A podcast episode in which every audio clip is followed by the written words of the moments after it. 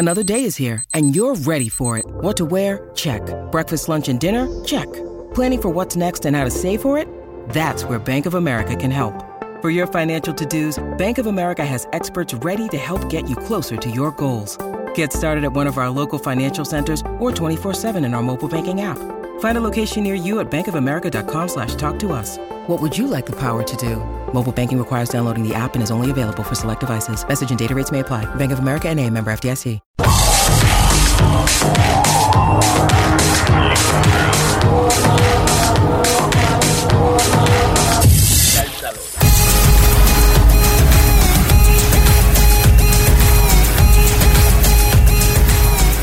Welcome to Beltalowda, the officially unofficial podcast for The Expanse on Amazon Prime. I I don't know what to call it now because it's over.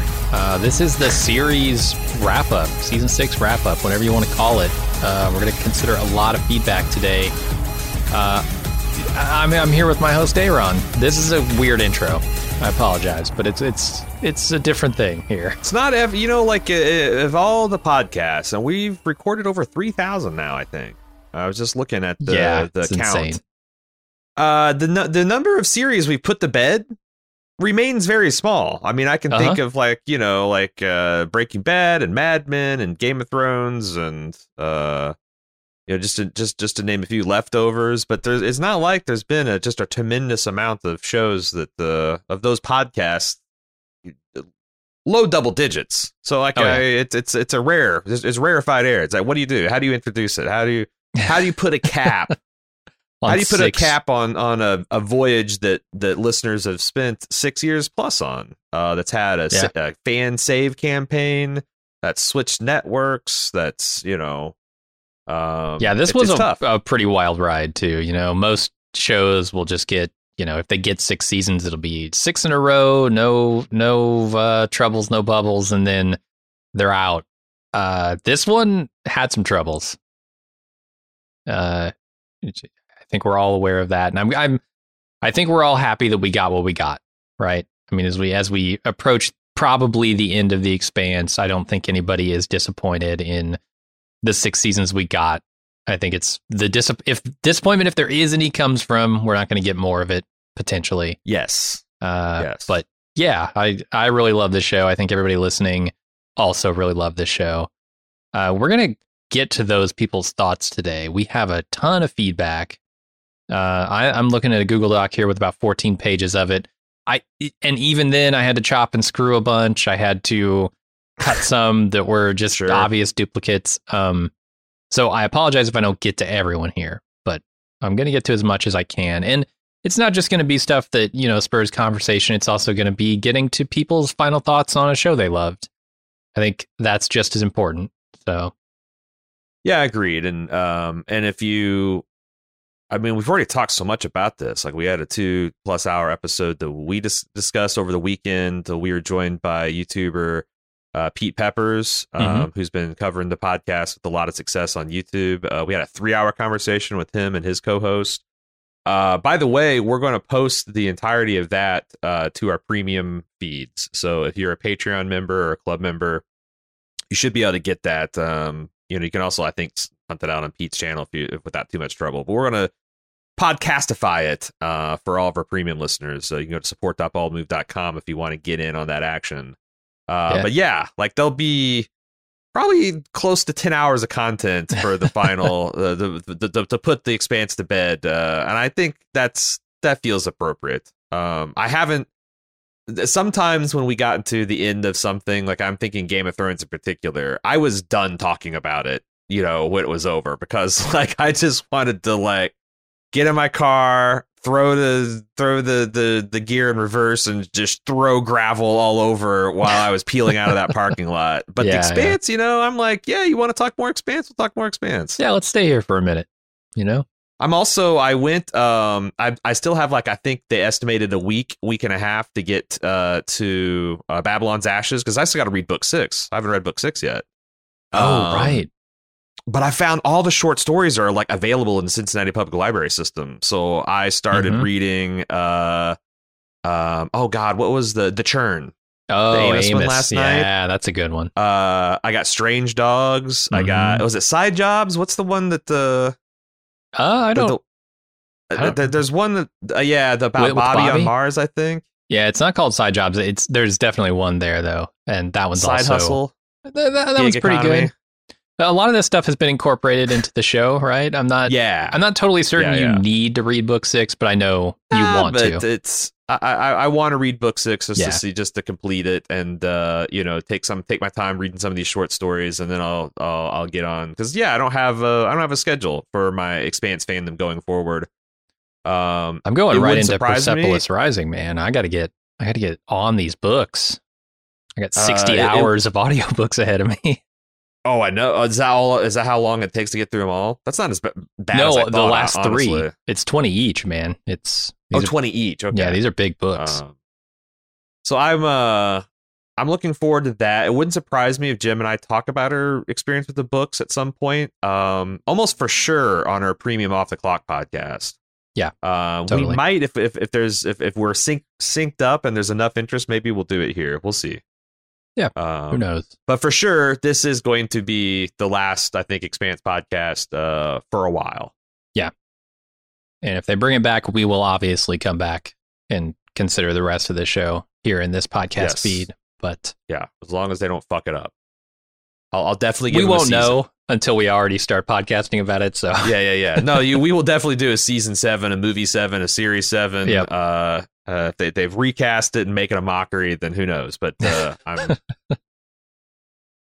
yeah, we'll do you see. think? Because like one thing I got out of you know talking on Pete's pod or Pete's videos, uh, his channel, is like it does. We, we talked about it. It does feel like the the lack of desire to continue with the expanse kind of comes from on high, and like maybe even from the Dan and Ty side. Um, I know that they're moving forward with another literary endeavor that has nothing to do with the expanse. Uh, I think there is Yeah. like a, a a a TV show or a movie kind of like attached to it as well. It could be that they're like want to get away from the expanse for a while. Uh, I understand that you work on something for a decade. It's like, uh, what else can I do? Right? I'm. I'm it could feel stifling to be stuck in this universe. I think. Don't But- want to do this another five years while these other opportunities are getting cold. Yeah. Yeah. Yeah. So uh, I get it. Um at the same time, I seriously doubt if there were an offer on the table that they would pass doing another few seasons or a series of movies around this. It's just weird how they like specifically put out the request to not petition Amazon and then I not saw put any pressure on them because they're like, I don't know, It- it John, either Jon Snow, says- they don't want it. It- it- maybe that's the case. Uh, the other option here is that perhaps there is something brewing behind the scenes and they don't want to Harsh it by they, they just don't need you sacks to, of to go do dog that, right? shit on on Jeff Bezos' porch. Yeah. Yeah, I- yeah. I I'm roundly rejecting the idea that there is some kind of deal in the works. There's no too. fucking way. Me too. Yeah. Like that's the other thing I came out that like I had heard rumors, but like yeah, it's like that the sets are gone. They've Uh-huh. like chainsawed them up. Uh, the costumes are like and like the props are all being cataloged for auction. Uh, the uh, all all the behind the scenes Oh, people, the VFX crew, the production designers, they have moved on. Like this is the band is not getting back together without a lot of work and a lot of Yeah. uh, uh, n- n- brand new ground floor development on on stuff, and that's that's yeah. I and you, you'll you'll hear me. This is a complete turnaround from where I was three months ago. Like Oh, I yeah. was like, oh yeah, this is there. You know, in fact, we'll probably get a renewal before even the first episode. This is just a bunch of gamesmanship. no, no, I, I really think it's it's going to be over for a while. That's a bummer. Yeah, seems like the end. Uh, if Bald Move hypothetically were to bid on uh, on one of these auctions, what item would you be looking at? Amos's devil pin would be pretty fucking oh, good, right? sweet. Yeah, That would look really good on my Alpine hat uh, for my German Fest needs. Sure, yeah. Um, I was thinking Miller's think. hat, but boy, that's going to be a popular one. That's going for thousands. any of the main crew's helmet that actually has like Nagata or like you know Burton or like on the forehead would be uh, really prized. But a pair of mag boots would be. Uh huh. I try I'm trying to think like the stuff that's like really iconic. Uh, I mean, certainly Bobbie's power armor is going to be up for auction, but holy Oh, shit, talk about expensive. that shit should go to the Smithsonian for display. Um, yeah, I'm trying to think. Um, because So- some of the shooting models is- would be cool. I don't I don't know if they do like a lot of shooting models in this show. Um, they probably just do more CG. all- yeah, yeah, yeah. I, but I always love Um, shooting models for shows. Those are cool. Yeah, I think, uh, uh, and a lot of the other, I, I was trying to think of like particular guns. I think those are just off the shelf guns. Uh, like Miller had a really nice six shooter, but I think that's just a real gun. Uh, Well- a lot of you can stuff buy that as a is- prop. 3D printed. Like they will they will take those real items Really? and they will add on to them with like Yeah, they, they have a really bits. good 3D printing in house studio there um, at Alcon. do. Yeah. I've seen a lot of Adam Savage videos going behind the scenes on that stuff. It's really cool. Yeah, yeah. But- I would. I wouldn't mind a pair of mag boots though. That would be pretty. Yeah. especially if they got the lights on the back. hmm Walk around in pumps. Yeah, do that. Sure. Uh, all right. Well, I think we should probably take a quick break and then get over to our feedback because we have a lot of it. Discover why critics are calling Kingdom of the Planet of the Apes the best film of the franchise. What a wonderful day! It's a jaw dropping spectacle that demands to be seen on the biggest screen possible. We need to go. Hang on. It is our time. Kingdom of the Planet of the Apes. Now playing only in theaters. Rated PG 13. Some material may be inappropriate for children under 13. All right. We'll start off with uh, kind of fun one here, uh, but one that I had a hard time with. Ethan asks, with the with the show sadly over now, I'm curious to know what your picks are for your favorite season and your favorite episode of the show. And I'll give you a little bit of time here. He's got season three is easily his favorite. Uh, I love the conclusion of the hybrid story, but the final half takes the cake for me because I absolutely love the cosmic horror and the mystery of the ring gate. I'll never forget the moment when the ring gates opened for the first time and my jaw dropped. However, my favorite episode is the finale of season five, Nemesis Games. I've rewatched this episode more times than I care to admit. It's got everything epic space battles, emotional deaths, heartwarming and triumphant moments, and an absolutely horrifying final scene with the unknown aggressors destroying the Barkeith. I'd love to hear your favorite picks for favorite, or I'd love to hear your picks for favorite season and or episode. Thanks. I, I spent a bit of the time because you you prepped me for this question, thinking about it and jotting down like the favorite, like the jaw dropping moments in the Expanse. And I think there's been a bunch, you know, like Yeah. I, I think the first the the first one is uh, episode four, close quarters battle, like you know, death of Shed, uh, and just the first kind of like chunky space battle that we get in Expanse. hmm Um, but others that like that really kind of like dropped my jaw was the episode with the Nauvoo mist Eros. Yes, yes, I love that. Because that was set up, and this is like this is what I was talking about with ep- with what I think was missing in season six, where it's like that was such a clever plan, and they set it up like him going and like shining on the Mormons, like he's interested in Uh huh.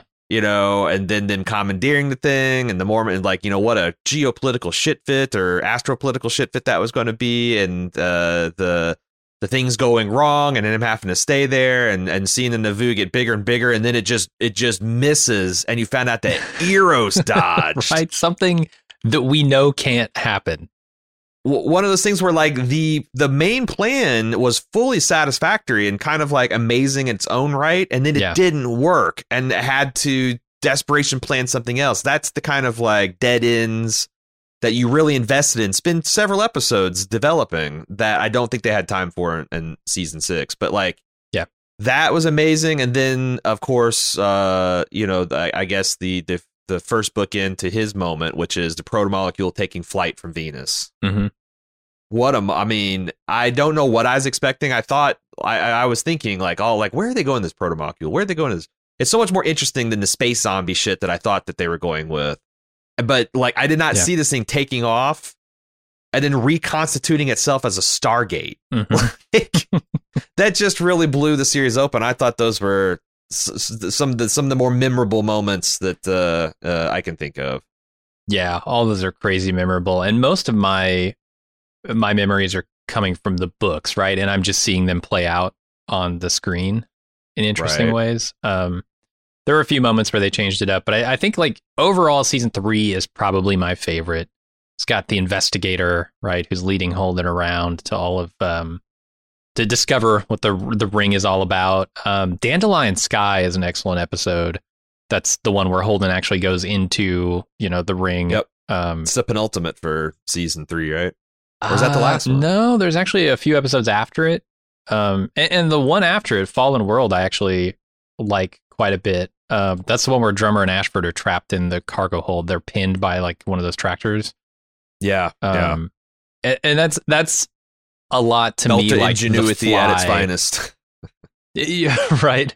Uh, but it's a lot like The Fly from Breaking Bad, which is one of my favorite episodes of that Mm. show, where Mhm. you know it's kind of contained and characters are forced to deal with emotions and um, it- it's well written from that perspective, even if it's not the most exciting episode. But yeah, Dandelion Sky is excellent. Uh, I'll throw another one out: the death of Klaes Ashford. Yeah, I thought that was so well handled, like the the 180 of Marco being over him and and uh, him t- doing the sneaky thing that kind of blows, uh, you know, the, the the thing that blew the lid off of, of this season, right? Or was it last season? It um, I can't remember him like doing the recording turned out to be a big plot development. Yeah, But then him just him just going out singing the execution dock song uh, until space literally snatched his breath away. That was such a great character, and Yes. uh, one of those things where like they rescued that character from the books because he is such a one dimensional kind of insane guy, hmm and he's so interesting in the show, and they gave him just a really badass final scene that then kicked drummers amazing macho peru arc into high gear uh uh-huh. it's great it is. All right, let's move on to Norm F. well no I, Oh, I got. I got to run through quick Oh shit! I got quick, quick, and they're all they're we almost all list uh, every episode, Aaron. Uh, uh, Amos teaching Chrissy how to walk in grab boots. sure. I Sure. am that guy. Yep. Yep. Amos testing out his new hand. Bobbie discovering the joys of the cucumber sandwich aboard Jules Pierre Jules Pierre Mao's uh, Yeah. flagship. These are these are like moments, Go back and yeah. Go back and watch. Go back. I just, I just, it's so funny. Her like bite in and like, oh my god, and looking around and then then her just like double fisting him while no one's watching. Um, Uh-huh. and then then my other like my all time favorite like crew moment is Bobbie's first stint on the ship where she's like stomping around threatening to commandeer it, and like you just look at, at like Alex's reaction to this. Amos trying to outflank her with like this four foot fucking pig iron wrench. It's so funny, especially Yeah. in retrospect to, to go back and watch it. So yeah, I had to get those are like my fa- those are not the best, but they're my favorite moments. The Sure. ones that put a smile on my face. Okay. Can we move to Norm F now, or do you want Yes. to list the rest of the episode? Done. All I'm. Done. I'm done. Uh, Norm F says, "Hey all, I love the final episode, especially the small moments. The dinner with the crew, Marco having a last chance to be real with his son, but going out being a dick. Uh, Mm. Then you add Bobbie providing air support, which is badass. Of course, there's the machinations with Avasarala throughout, and even getting her getting outmaneuvered. I can even forgive the almost obvious flashback to Filip piece, piecing out before the big battle. And I'll take 30 minutes of Laconia scenes before each show that go nowhere to have the clean ending they have. I would have been disappointed to have a Laconian Death Star coming out of the ring gate or Cara and her brother uh, running around seeing more blue. Just like Naomi said, give them a few minutes apiece. Let's hope we'll have more expanse in future podcasts, but if not, I'm fine with the way the series ends. Uh, also, he has a PS here. One final insult from Amazon. If you download the seasons, you can't get those extra featurettes only if you're streaming. Hmm. Yeah. Yeah, that makes sense. it's it's a shame because um we did have Blu-rays of the Expanse until we got the season. I think there was one for season four, not so far for season five. I doubt we will be getting any more special uh, features. I don't know. Maybe there'll be a complete series edition with a bunch. Like I would definitely spend a hundred bucks on that, Yes. but not doing the. I don't know. If I- you want to fund season seven, eight, and nine, just release a Blu-ray set, and I will buy it, and that'll It's give you a hundred dollars. yeah, yeah, it'll be one one millionth of the way to Right. funding it. I, right. I it's it's always going to be a head scratcher how the largest merchandiser on the planet could not merchandise the expanse, even to the extent of servicing like the audio visual component of it. You know, and if they're like, well, we got Yeah. X-rays, your X-rays suck, man. If your X-rays included like a director's commentary or crew cast and crew commentary and some behind it, but just a one ship on one season doesn't quite do it for me. So Yeah. yeah, I, I, I wish I wish Amazon I, and I don't know why they didn't. I, it, I, I and I can't think of a show that Amazon merchandises correctly. Mhm. Uh, it's just one of those things where it's like it's a giant blind spot for a man who seems to live in an eyeglasses of emporium. I to to have. I don't understand it. You know, get the correct Yeah. division. Jeff, Need to consult with Disney or something because they got this down. All right, Ben uh, says, "Hi, Aaron and Jim. I really enjoyed the episode. From listening to your podcast, I think we had really similar viewpoints on it. But here are a few questions I had coming away from it.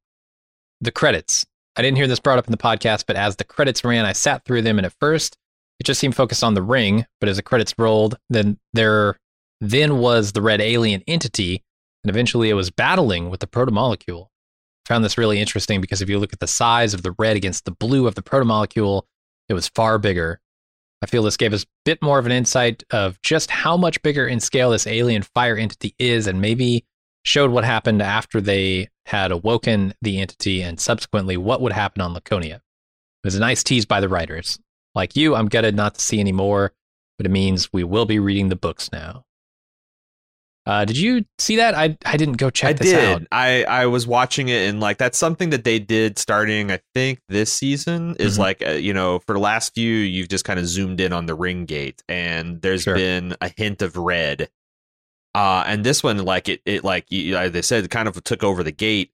I don't know what they're saying That's because like can can we talk about I mean I don't I don't know if this is a spoiler at this point.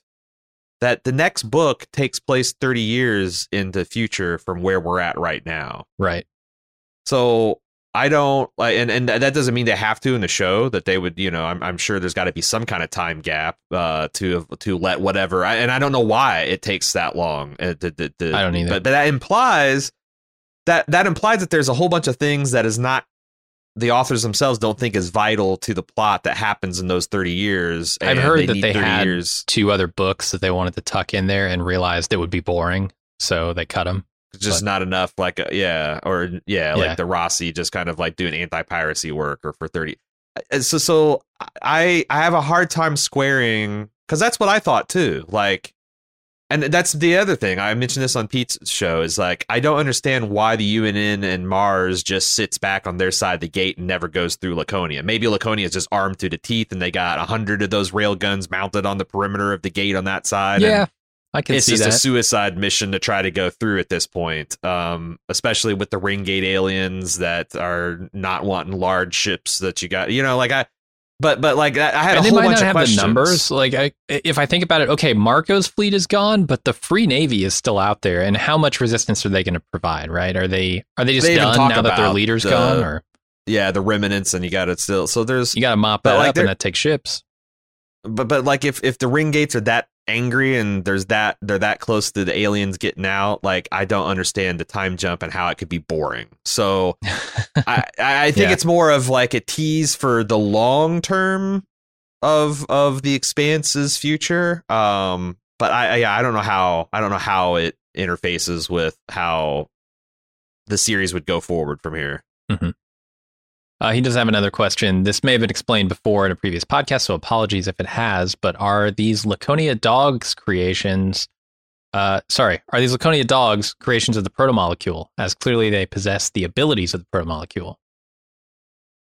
Uh, yeah, I I think so. I I think there's some information about there that maybe we didn't talk about. Um, Yeah, explaining that yes, they were created when the protomolecule was brought. Um, the the samples that Duarte had. they were kind of like act, either activated or brought up. This is something that we talked about with Pete on his show because Yeah. he's read Strange Dogs and he talked. He he th- gave us like a pop quiz. Is like, did you get all the things that they were suggesting? No. I got none of them. Right? there was like three or four different things and i'm like to me this made the strange dog segments even more of a failure if like you had to read the book to know what they were getting at Yeah. um and I just didn't. But apparently, that was one of the implications that. And I, and I now that I know that, I can go back and think about, you know, the parents weren't afraid of her going out and finding these dogs because they just didn't exist. You know, like Mhm. there weren't any megafauna. Kind of like when Miller shows, uh, when when Miller and Holden show up on Ilus, and suddenly you get the swarms of protomolecule locusts that had never been there before. Yeah. like if if if you squint, I can kind of, but like I thought that was a failure of visual storytelling that they didn't make that explicit. That those dogs came only because they brought the proto the active protomolecule sample through the gate. Yep, I agree. All right, let's move on to Ray. Hey guys, I'm super happy about the season finale and series finale, perhaps. And thanks for getting me into watching the show uh, in the first place. I wanted to offer some thoughts as a book reader here regarding the final trilogy and a possible adaptation. Uh, I don't think this is spoilery, so we'll see. Uh, if they adapt the final trilogy with the same cast and crew and an improved budget, I don't think there is any risk in it being disappointing. Uh, so something that maybe we talked about with Pete, um, that it's a very risky thing to bring this back after such a good ending. Uh, in my opinion, it's a great continuation of the story. However, I know the ideas of movies have been thrown around, and I can't see them doing the books justice in that little screen time. Uh, about the expanding scope of the Expanse story, that's mildly interesting. The end of the sixth season and book both offer a very good end to the political story of The Expanse, and the subsequent books are definitely different in that they really do address the alien threats. It will probably feel like a different show, but to be fair, The Expanse has jumped between genres every season and done so very masterfully. Remember when the show was a half space detective noir? Yeah, Mm-hmm. yeah, too early on. It certainly was. Uh, No, s- sorry, go ahead. I was going to say that that's something I've surmised, like when I was thinking about like the next trilogy, similarly expands the scope of the series because like so far it's just been humans. Like you, we've had protomolecule, but that's that's been like us mucking around with an alien tool slash weapon that we don't. It's like us discovering a powerful ray gun. Yeah. it didn't introduce aliens. It's just you know we had this artifact that we're fucking around with and getting in over our heads, not checking doors and corners. It seems to me that the next sequence, uh, the main phase of the expanse, will introduce either the protomolecule builders or uh, certainly these red aliens that I think exterminated the proto. So like, and th- that's Yeah. the thing where it's like, man, how can they conceivably tell that story and have humans come out on top? Because these The guys took the power- protomolecule builders out at their height. Like, what hope Uh-huh. do us monkeys with screwdrivers possibly have uh, against them? But like, that's that's the promise that it's going to be full on like Star Trek alien type shit happening in addition to all the rest of the human drama. So Yeah, that's the I, thing. I think that too. sounds cool. Like I, I don't I don't want to lose the human stuff, right? I'm super interested to see what That's happens with the transport union X amount of Yeah. years from now. Yeah. Um Yeah. so yeah, And as maybe- long as they can do maybe- both, that'd be great. The only thing I can think of is, is like it's a race against time to contain the aliens. Like they're starting to and like if if if if, if humans can work together, then they can maybe nip this in the bud and put them back to sleep or something. Because like yeah, I these What- people can destroy an entire solar system when they want to. I don't think we've got any defense against that. Yeah, I was gonna say, what if it's a race to like destroy the ring gate, but the Belters, the transport union doesn't want to because it's their only power. Like Well, that would be You know? interesting too. Yeah. that, that that could be interesting. But I, I have no idea. I haven't read the the book seven, eight, nine. I will. Uh, and I'm Yeah. excited too. Uh, also, uh, in regard to a continuation of this, uh, he goes on. Dan and Ty have a new science fiction series, which you talked about. Mhm. Uh, it, it's a deal with Orbit, and it's scheduled to be published next year, I think. They've said repeatedly that they won't write any more stories in the Expanse universe, but I do think there's ample room for fan fiction that can fill in some gaps. Uh, wouldn't know anything about writing fan fiction in the Expanse universe. Absolutely nothing at all. yeah. Anyways, Uh, uh, Yeah. If you're looking for someone to write some uh, Christmas novellas, uh, sure. I uh that's the thing. I I was wondering if they would do some kind of like George R. R. Martin kind of anthology editing. Like I could see them having fun with that. But yeah, it does seem like they want to put the expanse behind them. Uh and and f- fair enough, you know. Like I said, you spend a decade on something. I can see wanting to to move on. If you have bigger and better horizons to move on to, why not? Yeah, and they're still um, planning on working together, which I like because I've been a big fan of the stuff that's come out of those two. So Sure. Yeah, whatever they do next, I'm in for. Especially as I hear it's a space opera sort of thing. Uh, all right, Christina from Ohio says, I feel as if there was a missing element to how viscerally fucked up encountering the red beings really is. Much in the way they never got uh, to the effect of the mods, how agonizing and horrifying that experience is also. Um, it almost made Marco being eaten feel tame. I need Dr. Okoye to be much more haunted still when talking to Jim and Naomi. Uh, yeah, that's something we have discussed as well. Is just, you know, it it almost felt like a serene, peaceful experience in a way, right? As you're just kind of looking on, and it's it's deatomizing you, but what are you feeling? You know, there there's no Yeah. screaming, right? Naomi screams uh, louder than Marco does in this scene, so yeah, it's. Um, I- agree. I agree. I would have liked more from that. Yeah, I. But on the other hand, I guess like does that say does that say something about our unevolved nature that like we don't want we just don't want a threat removed from the board and something to be safer. We want something to suffer. Yeah, Uh, payback. because yeah, it's not clear to me that there's any suffering involved at all. I think it's probably over in an instant. On the other hand, maybe it's like the Sarlacc pit where you're you're taken to some kind of Hellraiser dimension and you you can enjoy each molecule being dissolved over an it- over an infinity because you're in a singularity and the time is eternal. Like you know, I, I will say that like that's one of the things I thought like that. That's why I thought it's so rushed. It's like you know, uh, Naomi's like aliens, and Holden's really like aliens, and everybody else was like aliens, and yeah, like I got from the books. I even got from uh, both the uh, was there Okoye? Is that her name? Mhm. And and Holden, like what a, a terrifying experience it is, and like how unsettling it is to go back through ring transits now to to, to be aware that those things are kind of in the water. You know, it's like seeing Yeah. going to the beach and having a good time, then watching the movie Jaws and be like, shit. Um, I wish they did lean. I did. I do wish they leaned more into that. Yeah, for Yeah. sure. I'm I'm certain that has to be a concern in the next three books. Has to that you can like at any time, even being careful, being eaten by a ring gate. Yeah. Yeah. I guess everybody will be going in single file. Yeah, and you know what?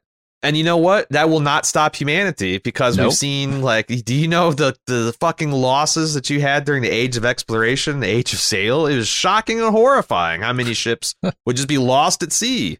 So Mhm. like, yeah, no one will give a fuck if there's economic opportunity on the other side. Right. All right, J Cubed says, Hey guys, I really enjoyed finishing out the series and listening to your thoughts along the way. I do feel that, especially the last episode, you could really feel how rushed the ending was. I definitely feel it could have let the Free Navies burn to the ring gate unopposed build a bit more and less, uh, let the sense of impending doom breathe a bit more. I also feel like the plot line of random ships disappearing as a bit uh, more front and center in the books, and not quite as well developed for the show, and seemingly just pops out of the blue here.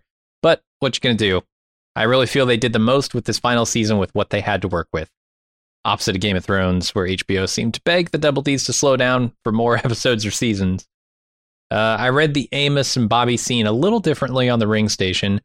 Maybe I'm wrong, but I thought his screaming while being over her was indicating that he was trying to move her from harm's way, but her mag boot was holding fast and he couldn't budge her. Thanks again for your coverage, and I am here for episodes talking about the final three books.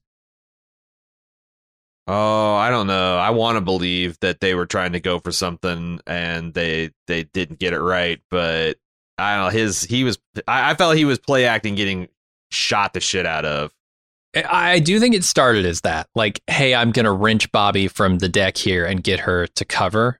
And then when he realized he couldn't, it turned into, well, we're both dead and I'm taking shots. Yeah. I, I think there was a little bit of both there. Um, but yeah. Yeah, you know, Uh, I will say that. as far as the rushed one, um, when we were talking over the weekend with uh, Pete and Benja, I thought Benja had the perfect idea that like you cut the episode right after the like Bobbie takes out the thing, Yeah. uh, uh, the the railgun generators, and then you start the next episode with the crew all huddled around, hearing Avasarala saying, "There's going to be no reinforcements. You're it's you against the the the Pella and the rest of the Free Navy."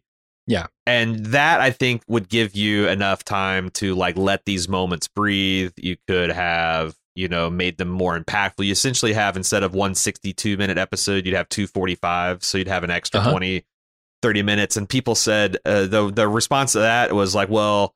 You know, there's only a certain amount of minutes of television you can get on a budget, and to which I say, get rid of Strange Dogs. Get Sure. rid of Strange Dogs. Get rid of Strange Dogs. Give that final 25 minutes to the the the the you know the the last two episodes of the season, and I think it would have worked out a lot better. Um, Yeah. But you know, I agree. I I wasn't in the writers writers room. I didn't know what the constraints they had. I didn't know like y- you know what what they thought they would be able to accomplish versus what they did. So it's it's hard. I should say it's easy to Monday morning quarterback these these guys. Yeah, and uh, maybe there's some stuff lost in translation from conversion from script to screen, but who knows? Who knows what happened? Uh, Devin from Maine says, uh, poses a question here for us. If you could travel the solar system only at sublight speed in the Rocinante, Serenity, or the Millennium Falcon, which would you choose? I've got, I've got a clear, clear winner here. For me, Oh, it's going to be the Rocinante because those other two are busted ass ships. And there is no way I'm getting stranded in the solar system in a busted ass ship. The Rocinante is in peak fighting condition. It's it's perfect. Uh, that's It's- true because they always had the, the the contracts and stuff. But on the other hand, if you're going to fly around and bust it up ship, I would love to have uh, Kaylee as an engineer to make time with. okay, well, he Uh, didn't say anything about which crew you get, but I might go with the Serenity on on that one. all right, all right. I'm assume. I mean, like if we can have any crew sure. on any ship, uh, then yeah, I'll get the the crew of the fi- the uh, get the crew of Firefly on or the Serenity on board the Rocinante, and you get the best of all worlds. Although I will say, before we record this podcast, like I Kaylee was- probably leave the first port because she's like, "There's this ship is bored. There's nothing to do." I, I don't know, Too man. I. I was looking at the the cast list here for the Expanse because I was doing research for what episode I I really loved, and I, I just saw their headshots in a row here, and I'm like, God damn, this cast is beautiful. So I, I might get I might get that there too with the Rocinante. That's true. I just feel like everybody's all coupled up in ways that don't complement Yeah. my agendas. On Bobbie's not. I, Bobbie's not. Bobbie's not. Yeah, that's true. You could go to Death by Snu Snu. um, I I I think that uh, that's the uh, one underappreciated thing on this show is that like literally everyone in the Expanse can get it. Like it doesn't Oh, matter yeah. what age, doesn't matter what faction. Like everyone is so unbelievably hot on this show. right? It's ridiculous. kind of ridiculous. It totally is. Yeah. Yeah, they are so they are so attractive. Uh, all right, Stephen P says regarding the hopefully not last episode of The Expanse. Wow, what a superb ending! I was very pleased to see the writers wrap up several loose ends, at least at this stage of the series, while leaving the Laconian plotline with Admiral Duarte open for further intrigue. We finally get the perspective from a protomolecule infected human as Xan views his sister through a shimmering veil of blue fireflies. So many good scenes bring the series to a satisfying conclusion like the entire Roci crew in the galley eating together and enjoying each other's company. Naomi making good with Peaches, and Amos acknowledging her value as an engineer, and Earth, Mars, and the Belt finally working as a team to conquer a common enemy. Speaking of whom, I thoroughly enjoyed how Inaros finally meets his end, not by going out with a bombastic bang, but a red, shimmering, entity induced whimper. Initially, I wondered why they further developed Filip so much, uh, only to go Dutchman with his father. Again, the story comes through satisfying when Filip is shown escaping from the Pella. We finally learn that Filip inherited more from Naomi than he did from Inaros. The space battle in the episode was like the finale of a at a fireworks show. The writers saved the biggest and baddest for the end.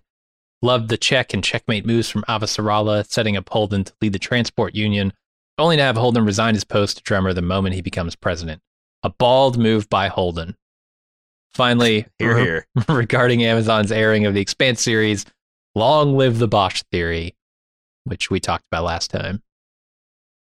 Uh, yeah, I mean, you you did a good recap there of all the moments that I loved in the finale. Um, and like I, I said, say that ring is- that that Yep. ring gate battle in 4K was even better. Like Oh, I so thought it, it, it it worked, but like there's so much more there to see. Oh, one thing is like freeze frame. Uh, anytime that they're showing the names of uh uh, the the Alpha Bravo Charlie uh, attack force because every Mhm. single one of them is a reference uh, to a classic science fiction character from movies or television or video games, even. And I think they're only if there, there's like three names you'll probably not re, uh, be able to pick out, and I think those are Ty's like Taekwondo instructors.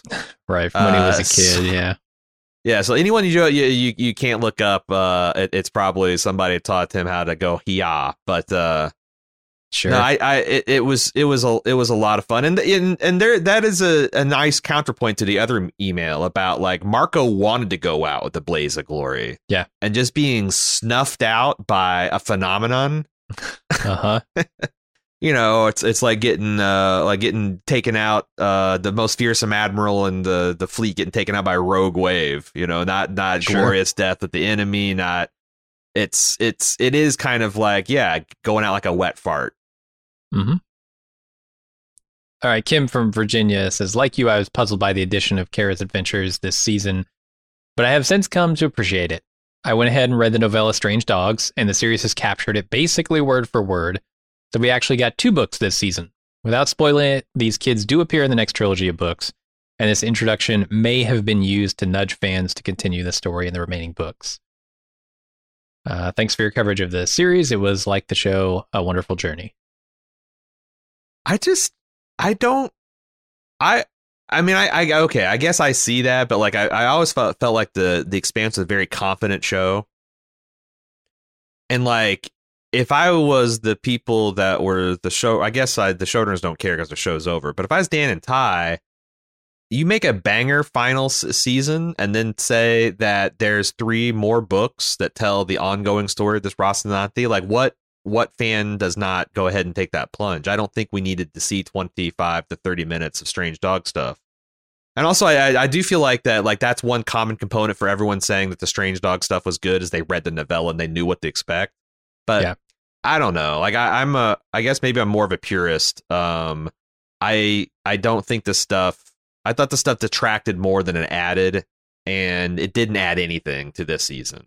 Like it didn't add to my enjoyment. It didn't add to my because I was wondering, like, where is this going to go? Where is this going to go? Is there going to be some crazy protomolecule infused technology that comes through the gate? Or is there going to be some protomolecule super soldiers that that reinforce Marco's guys? Is there what you know? Like, imagine imagine uh, a ship full of crew that don't need to wear spacesuits, and if they get blown apart, if they get a, a hole blown through them through PDCs or railguns, they can just reform and and heal and still stay at their posts. Like that would be, eh, but nothing ever came of it. Mhm. Um. Also, I'm getting I, I people been starting to talk about this Dutchman shit. I find it annoying in the exact same way I found Macho Peru ignoring. ignoring. Like I, I don't know what the fuck a Dutchman is. I know what it, images it conjures up in my mind. It's like the uh, ghost based ship, on like right? It's yeah. So like, what is at some point this thing going to re uh, uh, disgorge all the people it's eaten, and they're going to be the ships of the day? Like that's what I'm saying. Like I just I like guess that's the don't theory, look yeah. this. Uh, just, just save you, you know like I we we get it. You read the books. Congratulations. sure, sure. Uh, Congratulations, Macho Peru commanding the Flying Dutchman. It's going to be awesome. Congratulations. I got my books on hold. I'll, I'll get there eventually, I guess. yeah, I don't even know if this is like in this context what this could mean, but sure. Uh, all right, Christine says you've talked about how well the show represents uh, a post-racial human society, but I thought there was extra impact to Drummer's rhetoric. Um, is my word not good enough? That sort of thing. As it was delivered by Cara Gee, who is not only an amazing actor but a member of the indigenous American Ojibwe people. Just wanted to make uh, take a moment to appreciate Cara Gee and all she has brought to this moment. Uh, yes, I did not know that she was um, part of an indigenous population. Yeah, as a Canadian, I'd I'd I'd, I'd realized that a couple because I I remember watching Cara Gee and Cara Gee interview like two or three years ago when she's not doing the belter stuff and like Uh-huh. she's not a scary person at all. She's really no. funny and bubbly and Yeah. like she's not like drummer at all. And it's interesting to see you know actors doing the acting thing. But that's an interesting point. And it's it's Mhm. almost something I almost because like I I I pay attention to some pretty fringe political spaces because I, I think that's where all the interesting ideas. Like I got bored watching CNN t- talking heads arguing about abortion like 15 years ago. Right. and I almost brought this up, but there was like this big kind of rift in in leftist circles last week about um, some black and indigenous folks. Uh, there was a debate about like genocide. You know, like if uh, uh, a like like let's say that um, in America or you know uh, Southern Africa, places that are uh, tr- traditionally black and indigenous places what if the like the land back stuff met its logical conclusion? Like, what if uh, you know we recon- we return control of these areas back to the original populace? I think um, a, uh, a a a fear of white people hearing that or the colonizers is oh shit what if they just round us up and and put us into camps exterminate us put us on bo- uh, boats that we have to go back to England oh my god what it would be like if we had were forced to leave our homes mm-hmm. and like a desire to and, and the desire to like make that an impossibility and you come you keep bringing yeah. up uh bumping up against the indigenous and black folks saying like look we have to have the freedom to genocide you people or it's not any kind of freedom at all. Right. And I was like, at first I was like, God damn, this is like, I don't want to be genocided. But I don't think they were actually saying that we want the genocide. It's more of right. like, well, look, we'll tell you we're not going to genocide us. Are you, do you feel safe? in your country. Yeah. No, now, that's exactly what now, Holden's saying. Now right? imagine that that's how we've lived our lives for generations and generations. Like the the few the few times that you've said that you said, "Hey, okay, enough oppression, enough deprivation, enough disenfranchisement. This time we're serious. We're not going to do this shit anymore." Like it is interesting to like put that try that space on the other way and see how it feels and then see if that takes uh, you know like like you take that into your your politics. But yeah, that's dr- the thing. Drummer lays that out with like, "Hey, is is my word good enough for you?" And then Holden, you know, reinforces that idea too with like trust. Trust is not something you can just say. Trust is something you have to show, and you have to put your life in someone's right. hands to trust them. You can't fake it. And I think that's what that's uh, so. It's it's weird that like there's this all this confluence because I saw a lot of like white left educated leftists losing their minds, like, "Oh my God, you're saying you want to genocide us." and I got a like a different and and but that's that like I, you know, so many people have seen The Wire, um, but it doesn't. It they, they I don't feel like they learned the lessons from it. I feel like the Expanse might be the same. It's another one. It's like how can you watch The Expanse and then not have it change the way you see the world and and how you you want your nation to interact geopolitically and yeah, you know. Uh, but I, I bet a lot of people will. sure. Oh, sure. Because that's just the way. Because it is. It's scary. It's scary to trust another group of people with power over you but that's been the the like experience for like a lot of colonized and indigenous people all over the planet and it's just kind of it's it's it's i think a good thing for us to to meditate on what that feels like to be put in that that scary uncertain mental space. Yeah kind of going along with this um joe wrote wrote in and said um, i've been thinking about how the expanse depicts what we in the 21st century call identity being race, skin color, gender, sexual orientation, those things. Uh, while the show centers on the conflict between inners and belters, the characters never acknowledge the identity differences frequently discussed in the real world. Even the vilest, hateful characters like Marco don't seem to hate based on skin color, gender, or sexual orientation. Um, and he wrote a piece on this called Critical Space Theory, which I thought was a, a nice title. uh, yeah. Which, by the way, then, are already people moving to ban ban the, the this teachings in, in right. school.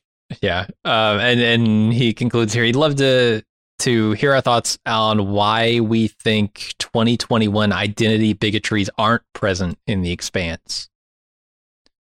Uh, I do I do think it's because it takes place in the future, and these writers are optimists, um, and they like to think that a couple hundred years from now, we could maybe get over those things. Um, and you know, we'll always have conflict, right? There will always be things that people want that other people have, and vice versa. Um, but yeah, I, I think it is because at, at their core, Ty and Dan wanted to write an optimistic story here.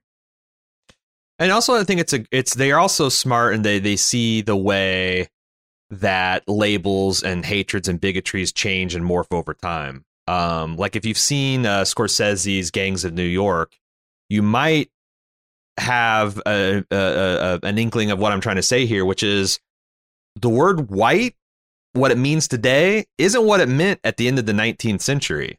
Like Irish people weren't white, Jewish people certainly weren't white. Yeah. Italian people, uh, J- Jim Stock wasn't white. German people were not white. And in fact, a lot of the same uh, stereotypes that are used to attack, uh, you know, black people and indigenous people were uh, once used against like that. I, I did a, a podcast um, for three uh, on three right turns called "The Unbearable Whiteness of Being," and I found a whole bunch of art like that, like um, you know, of of German American immigrants being compared to like vicious apes, like Mhm. jet black gorilla, teeth bared. Like you know, you'd think of that kind of imagery of being used uh, prejudicially against black people, but here they were used against what we would call now white.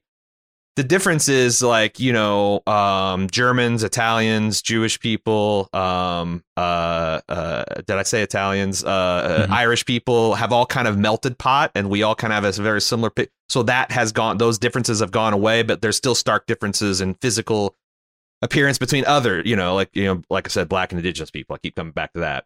Um, and I think it's really easy to see that same kind of drift where like Jim is just an, a um, a white dude. Yeah. You know, three generations ago, with his last name and Uh-huh. you know a, a, a potential skin pigment combination he could have got for his parents, he'd be this you know slur ridden. You don't you, you he comes around calling your nice white American girl, and you you, you keep her close because he's this weird cat Yeah. sell, just worship a different uh, pope and it, it's I, I think that dan and ty see that in the future when like all like like this this this earth diaspora went out and they, they there's commentary about like it being from some of the poorer areas uh, of earth a lot of global south type of stuff that the same process would happen the where like skin tone and really, all that stuff starts but it's like your bone density now you know is No, is, and is your the privilege class. You know, and your class it's class. Um, and, and that's what uh, Joe wrote says. He says he's a entertainer and politics writer, so I wrote about the Expanse universe um, and how it's not plagued by those trivial bigotries that our society is. My thought is that they're focused on actual problems such as finding food, water, and air, um, so that meaningless bigotry has been left in the dustbin of history. Uh, but there's I, still I think that's part of it. But yeah yeah, look at Miller.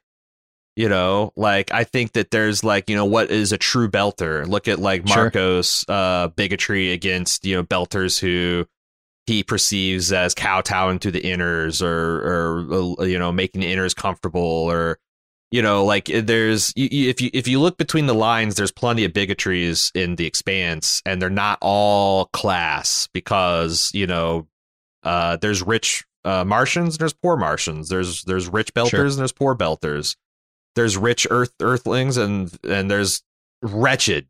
You know that was one of the lessons that Bobbie learned. You know, walking the streets in New York City, right, trying to get to the ocean is like what it's what are what is the life of takers really like? You know, um, Yeah, it's just, class it's just I- different. I see as the the bigotry here because you don't have a very uh, obvious say in what class you are. You're born into a class of people, um, and you probably are going to stay there more than likely. Um, the the thing that doesn't strike me as bigotry is like the political beliefs, right? Like, hey, are you aligned with Marco's political belief that Uh-huh. the Earthers, the Inners deserve to die, and uh, we should throw rocks at them. Um, that's that's not bigotry, right? That's just a disagreement in politics. But the, the things like class that you can't very well change, um, Mhm. because th- that's the thing about like skin color, sexual orientation, things like that. You can't change those things. Um, Right. So, yeah, to be to be discriminated against because of those things is certainly the bigotry there. I I, think there's a lot of reasons why it would change in the future, um, but those fundamental things are still there, right? The the clashes between people's ideologies and people's ways of life, um, cultures. Yeah, yeah, it's still there. All right, let's move on to Isaac from Pennsylvania. Hey, Bald Move guys. I and much of the fandom, I'm sure, greatly appreciate all the work and emotion you've put into covering the final, for now, series of The Expanse. It's criminally underdiscussed, and you're doing us all a service. Well, thank you. Uh, I, I missed, I missed this little bit of praise. I'd usually pull that out. However, however, he's got a however here. I'd love you uh, to put you a little to task on your criticism of the Cara Laconia arc of season six, primarily only treating its existence as some sort of business transaction, implying it's either set up for a future trilogy or an Easter eggy adaptation choice for book readers but not show watchers. Story is not necessarily plot. Often, TV series going into their final seasons end up focusing their own plots so much that any room to breathe is totally lost. See Game of Thrones, Boardwalk Empire, dozens of others. You even mentioned how this season's plot requires less divergences. Each of the six episodes of this season have been intentionally themed and paced, trying to negotiate where that five minutes would be better used elsewhere, is ignoring that there is still a whole universe the story can draw on. Cara's story is a microcosm of the Expanse world, both centering character within an odd sci fi concept, but also reminding us of the potential that the rings gifted humanity with. When the rings open, uh, it was all grand scale, biblical perspective, and yet it still mainly resulted in a new war between existing factions. Cara is not a distraction, Marco is the distraction. He's murdering people based only on the justification of past wrongs while ignoring everyone around him who adapts to the new world, whether it be the inners actually noticing ships disappearing in the rings or just Filip's faith in the cause breaking. Not enjoying the Cara sequences is fair, that's all preference, but I personally think The Expanse should be celebrated for condensing a lot of plot into a short series, never sacrificing the characters along the way, all while creating a brand new cold open structure to the show and telling a creepy little pet cemetery tale. Unnecessary, maybe, but at least our creators and writers are still excited by their story and trying new things. Resting on their laurels, they most definitely did not. Uh, what do you think? I I, I, I, the interesting point here for me was that Cara is not the distraction. Marco is the distraction. Um, that makes a certain amount of sense, right? The the universe from the human perspective is changing here, and they are fighting old wars. Yeah, I just think that like as far as the Strange Dogs thing, imagine in season three if they showed um scenes from the settlers, the original Belter settler, lithium mine on Ilus. Just a couple minutes, you know, they they land, they're looking, they find out that oh look here, we got water we can drink. Oh, there's a giant thing of lithium. The the struggles of getting that lithium mined, and then it ended at season three, and we never got to see season four, which centers the action on Ilus. Mm-hmm. I think I'd be fair to complain that like, boy, all that Ilus stuff felt like it was a distraction from the main plot. And imagine if season three felt rushed. Like we had big questions yeah. about like what happened at the ring gate and like what was the nature of the inspector and what I don't th- like we didn't have that because they didn't spend five minutes of, e- of each episode um, establishing the Ilus colony, and we also got season four even if they did. I just feel like it's like I don't understand why it's like, like I don't think we have to fight about this. You read Strange Dogs. You like mm-hmm. to see it. You like to see the expanse of the Expanse universe. I didn't see Strange Dogs. It be, remained a bewildering diversion each week, where I kept on expecting it to go back and and tell me something about this current season, and it never did. Yeah. Um, that's narrative fat, and it's different. Like like uh, the Nauvoo missing the Eros is narrative fat, but it's good narrative fat because it showed our people being clever and thinking outside the box, and it also set up the Medina station. You yeah. know, like there's like it, it it's it, it was a digression that also built like organically and branched out. Um, and I think it would have served that purpose if we knew we were going to get a season seven, and no one would be talking about the illish. No one would be talking oh, about course. this Laconian yeah. shit at all if we were going to get a season seven because we know that it would. It just is a weird choice to go in knowing you're not, and it did feel like uh I, like and, and again it's like that's my opinion and like uh I don't feel like this email uh, like like um really changed my mind on that. Um, I'm not mad, and I don't think that this is a bad season because of it. I just think, in retrospect, I I think the season would have been better if we had 30 minutes to give to the last the the final episode and split it into two, or make it a one long 90 minute episode. Um, yeah, but that's just how I feel. My my subjective opinion. Sure. All right, Trevor says first off, uh, thank you for the years of amazing content. It was all uh the the it was all it was in the glass moment. Is that is that from the Walking Dead podcast? Is that back with uh, the governor? That I know that's that that's season two justified. I I mean I know yeah the apple pie stuff um from that certainly, but he's talking about the Walking Dead podcast moment. So in the glass. Oh, I don't. it must have been that Rick and Governor skit we did a long time ago. Mm, Uh, it's the Mhm. only thing I can think of. Anyway, uh, he says I was he immensely enjoyed that. Uh, I'm a massive fan of The Expanse, which I found following my love hate relationship with The Song of Ice and Fire and Game of Thrones, the Mm. show. Uh, it was amazing Yeah. to find a series that with equally compelling sto- compelling storytelling and a nuanced but generally positive view of the nature of humanity. As a bonus, Ty and Daniel released the books like Clockwork. Remember when people thought Game Yes. of Thrones would finish at the same time as The Song of Ice and Fire? I, Yes. I do. Yeah. Remember when George Martin just stopped writing books? Yep. well, Switch it did video games and history Yeah. uh, Yeah. books. Compendiums. Yeah. Got Uh, having lazy. having listened to the book series roughly ten times, I that's wow, that's almost as many hours as I've spent podcasting. I think. Wow. Yeah. No, it lot. can't be. It's like half that. That's an insane amount of time. Uh, I can't see how the time jump between book six and seven represents a challenge from a casting standpoint. The reason is there are numerous references in the series to both extended lifespans and the fact that low G environments make you look younger. Slap some gray in the cast hair, shave Wes' head, and you are good to go. Overall, I love the TV show and the numerous improvements they made to the book series. It felt like Ty and Daniel used this as an opportunity to improve their already phenomenal epic. That said, I sincerely wish they would have ditched the adventures of Cara the Explorer to give us the more uh, character moments. I would have loved to see more Jim and Naomi. My hope is that they keep getting to they they get to keep telling their story so that the impact of this mistake is reduced. Uh, yeah. I, I, I, I'm going to use this as a springboard to say five years from now, I'm not even mad if they recast this thing sure. because, Sure. like, I like every James Bond every 10 years gets recast because he ages out of the role. Batman gets recast. The crew of the Star Trek got recast.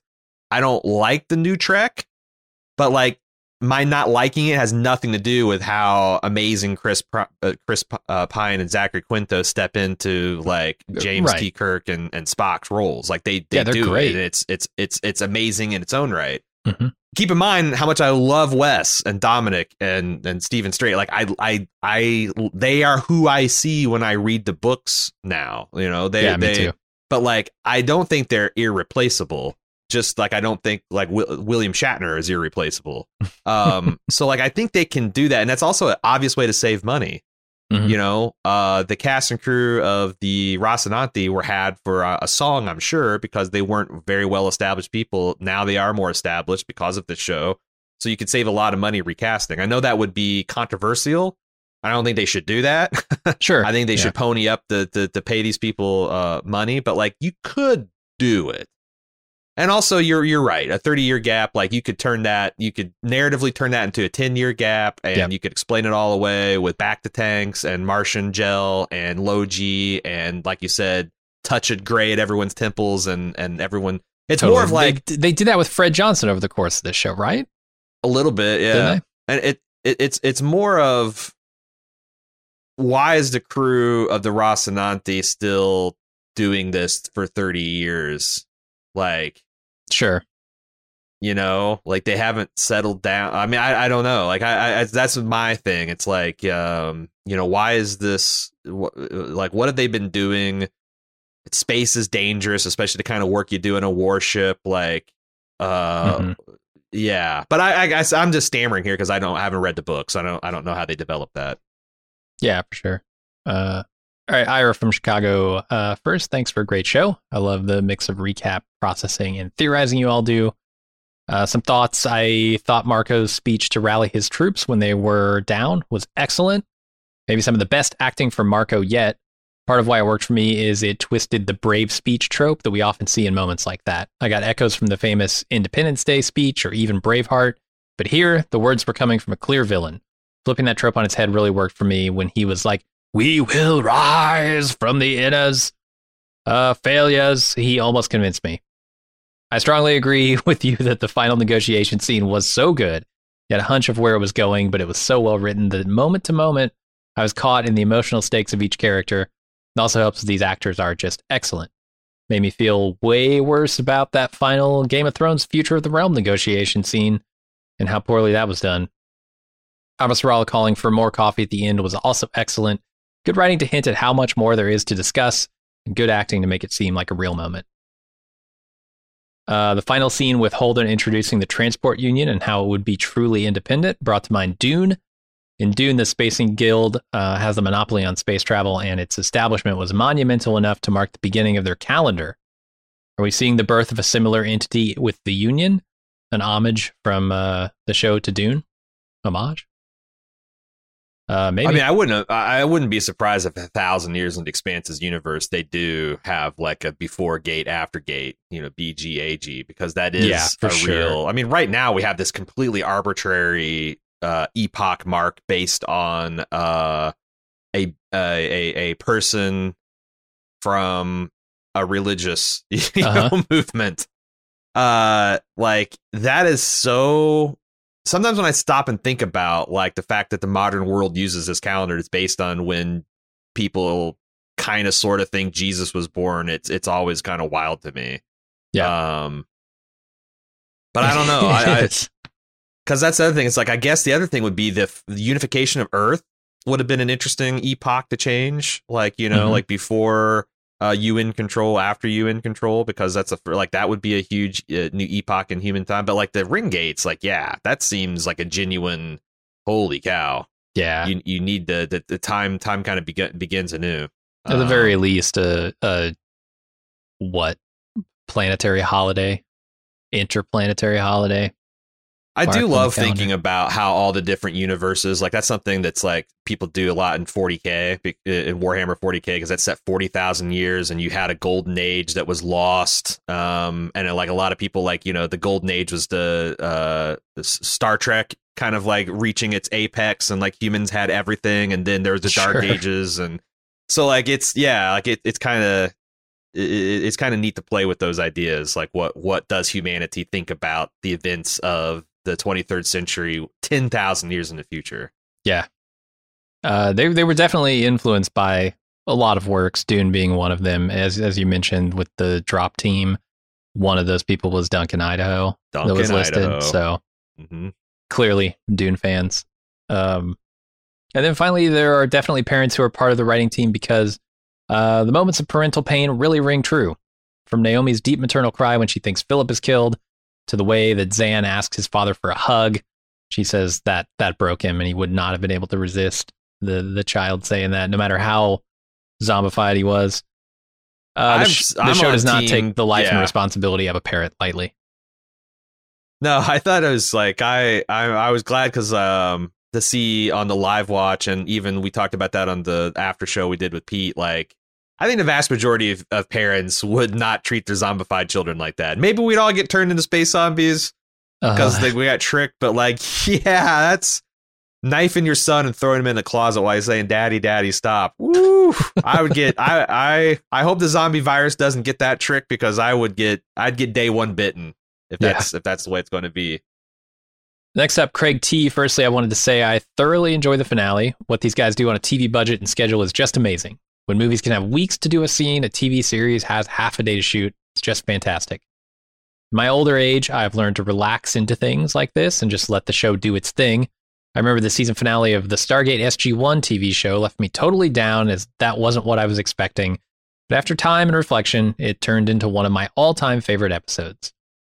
I wanted to quickly mention to you that Amazon has a contract with Sci Fi that covered three new seasons and streaming rights to the previous three seasons. So he's talking about up through what we've got now.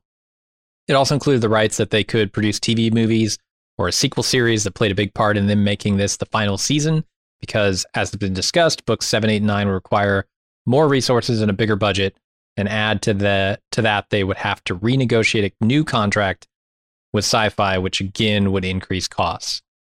The upshot is that there's a route they could take. It's just do the makers think that's the best way to tell their story? Uh, another thing came to mind for me is to do with another of your shows that you cover, Foundation, and its premise of psychohistory. Now, in the expanse, it's hard to argue that if not for James Holden, the Earth and all humanity would have been destroyed, as the protomolecule would have hit the Earth. I mean, you go a little further and say that it was if it wasn't for Captain McDowell's chance meeting with James and pestering him into a job, uh, the whole human course of history has changed. Which brings me to my point about Hari Seldon's mathematics that can predict the course of history through large masses of population. I would say the 30 billion of Earth, 4 billion of Mars, and countless millions of the belt should be enough for his calculations. So, who is correct? I suppose with what's out there with the ring gates, uh, aliens, maybe Holden just postponed the inevitable. Um, I, I always feel like that this is a misunderstanding of psychohistory. Like, right.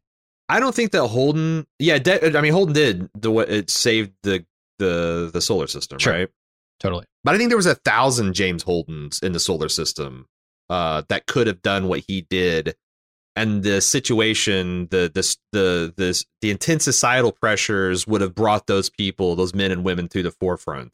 And there was probably a Mhm. thousand drummers in the belt that could have stepped up and and resisted Marcos. There was probably you know hundred hundreds and thousands of Bobbies uh, in Mars that could have made the similar decision. They aren't unique. They just uh, I mean they're singular individuals, but like the pressures would have molded these lumps of coal into diamonds to shine at the right time. Um, you know, I don't He's think just it's like the that- diamond that got there first, right?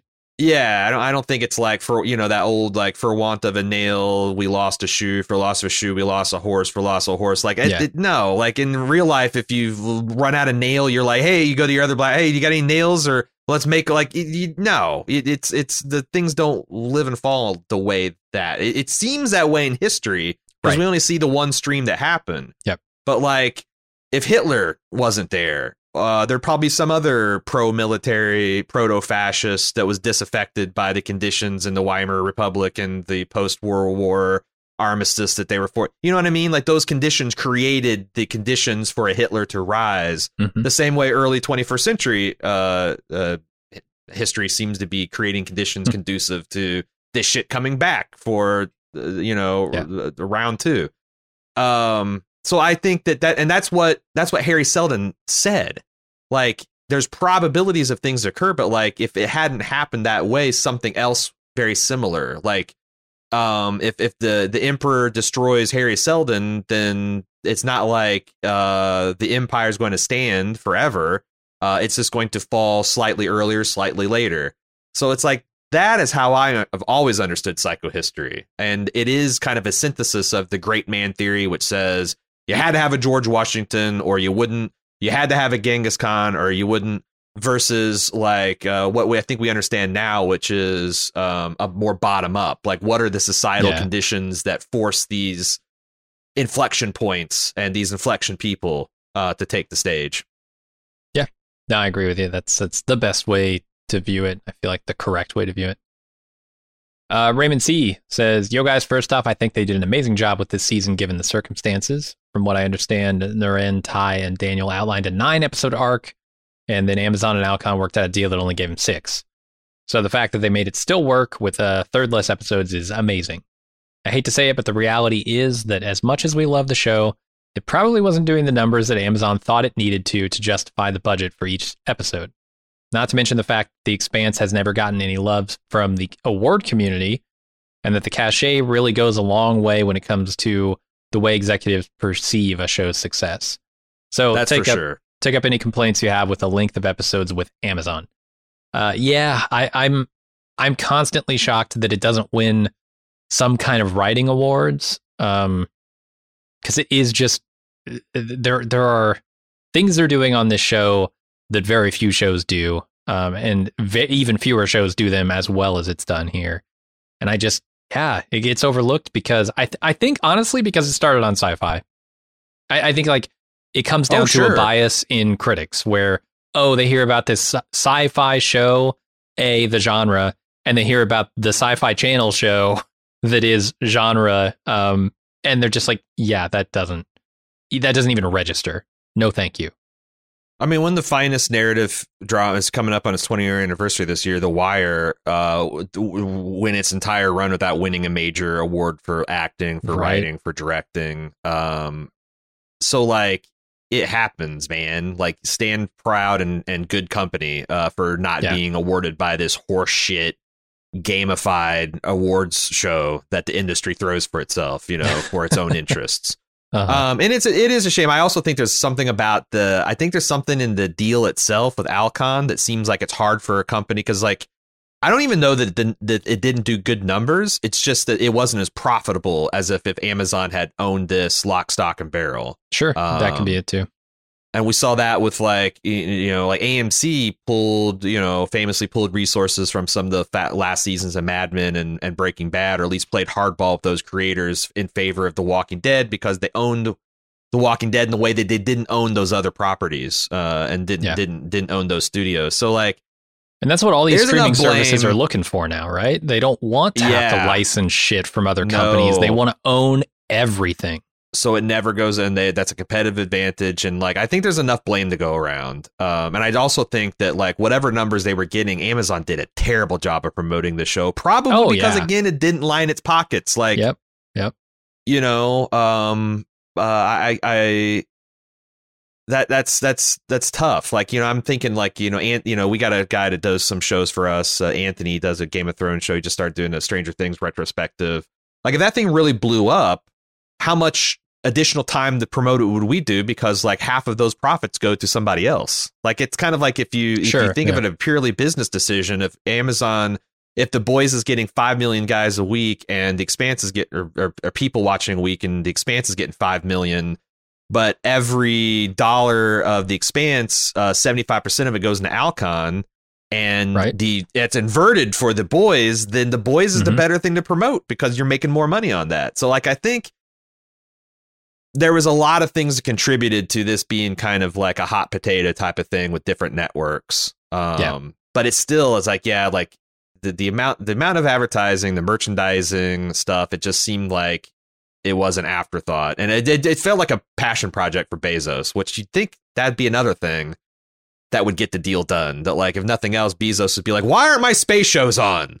What happened with these strange dogs damn it but that didn't happen so uh, what? This season was only six episodes. Who greenlit that? The fuck? That's right. I, I I just read an interview. These guys wanted nine. What the hell happened? You know, I'm launching real rockets over here. What is happening? Yeah, yeah, yeah. I don't I don't get it. Here's what we need. I in, in the in the pursuit of money, in the business interest of the expanse and the parties involved, Alcon TV needs to happen. It needs to be a streaming service from Alcon directly. They can make the final three seasons, use that to launch their streaming platform.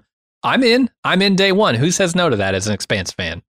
I, I do want to dwell on the absurdity of Jeff Bezos here, though, because like like like okay, Oh, how many of you fans out there right now wouldn't pay five hundred to thousand dollars to fully finance three more seasons of The Expanse? Sure, Kickstarter. and you realize that the percentage of your net wealth that that would represent is so much like like honestly it's like someone came up to jeff bezos and was like hey jeff you got 20 bucks Yeah.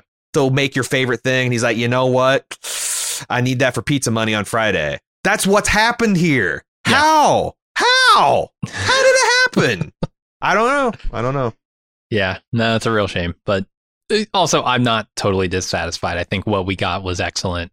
Agreed. But we could have got the, the the budget, the cast. We could have gotten it all. The richest man in the planet has a say on whether we get this or not, and we didn't get it. right? Yeah, that, that's you kind of know, like like uh, pissing in bottles and not being able to call in sick. All that, like all the other hellish Mhm. thing. Like this is just it's all part of a you know it's all part of a picture.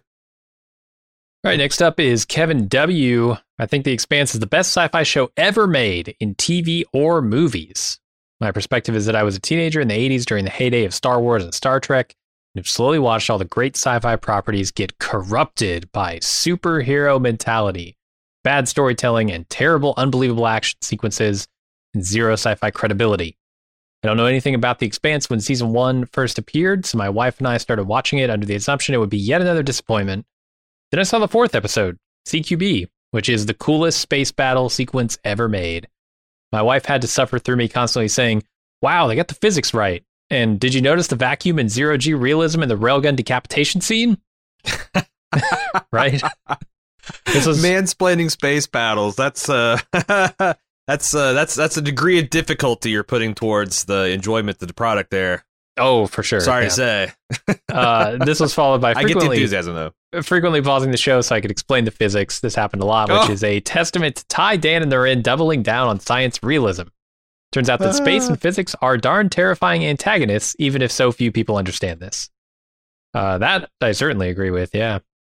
Uh, yeah, we- no, I uh, I I agree with everything you're saying, and it's it's uh, it is it is a delight to see a show get try to get more right than they get wrong. You know, Yeah. Um, and and honestly, other than like, I mean, I remember grabbing like my calculator in the back of a napkin on some like the when they uh, did the rapid decel uh-huh. in the rings, and I'm like, there's no fucking way you can. And I did the math, and I'm like, actually, yeah, that is right in the like 30 to 50 G range where you're going to get a massive amount of fa- fatalities and injuries, but probably a lot of people going to survive too. uh-huh. Um, they they do.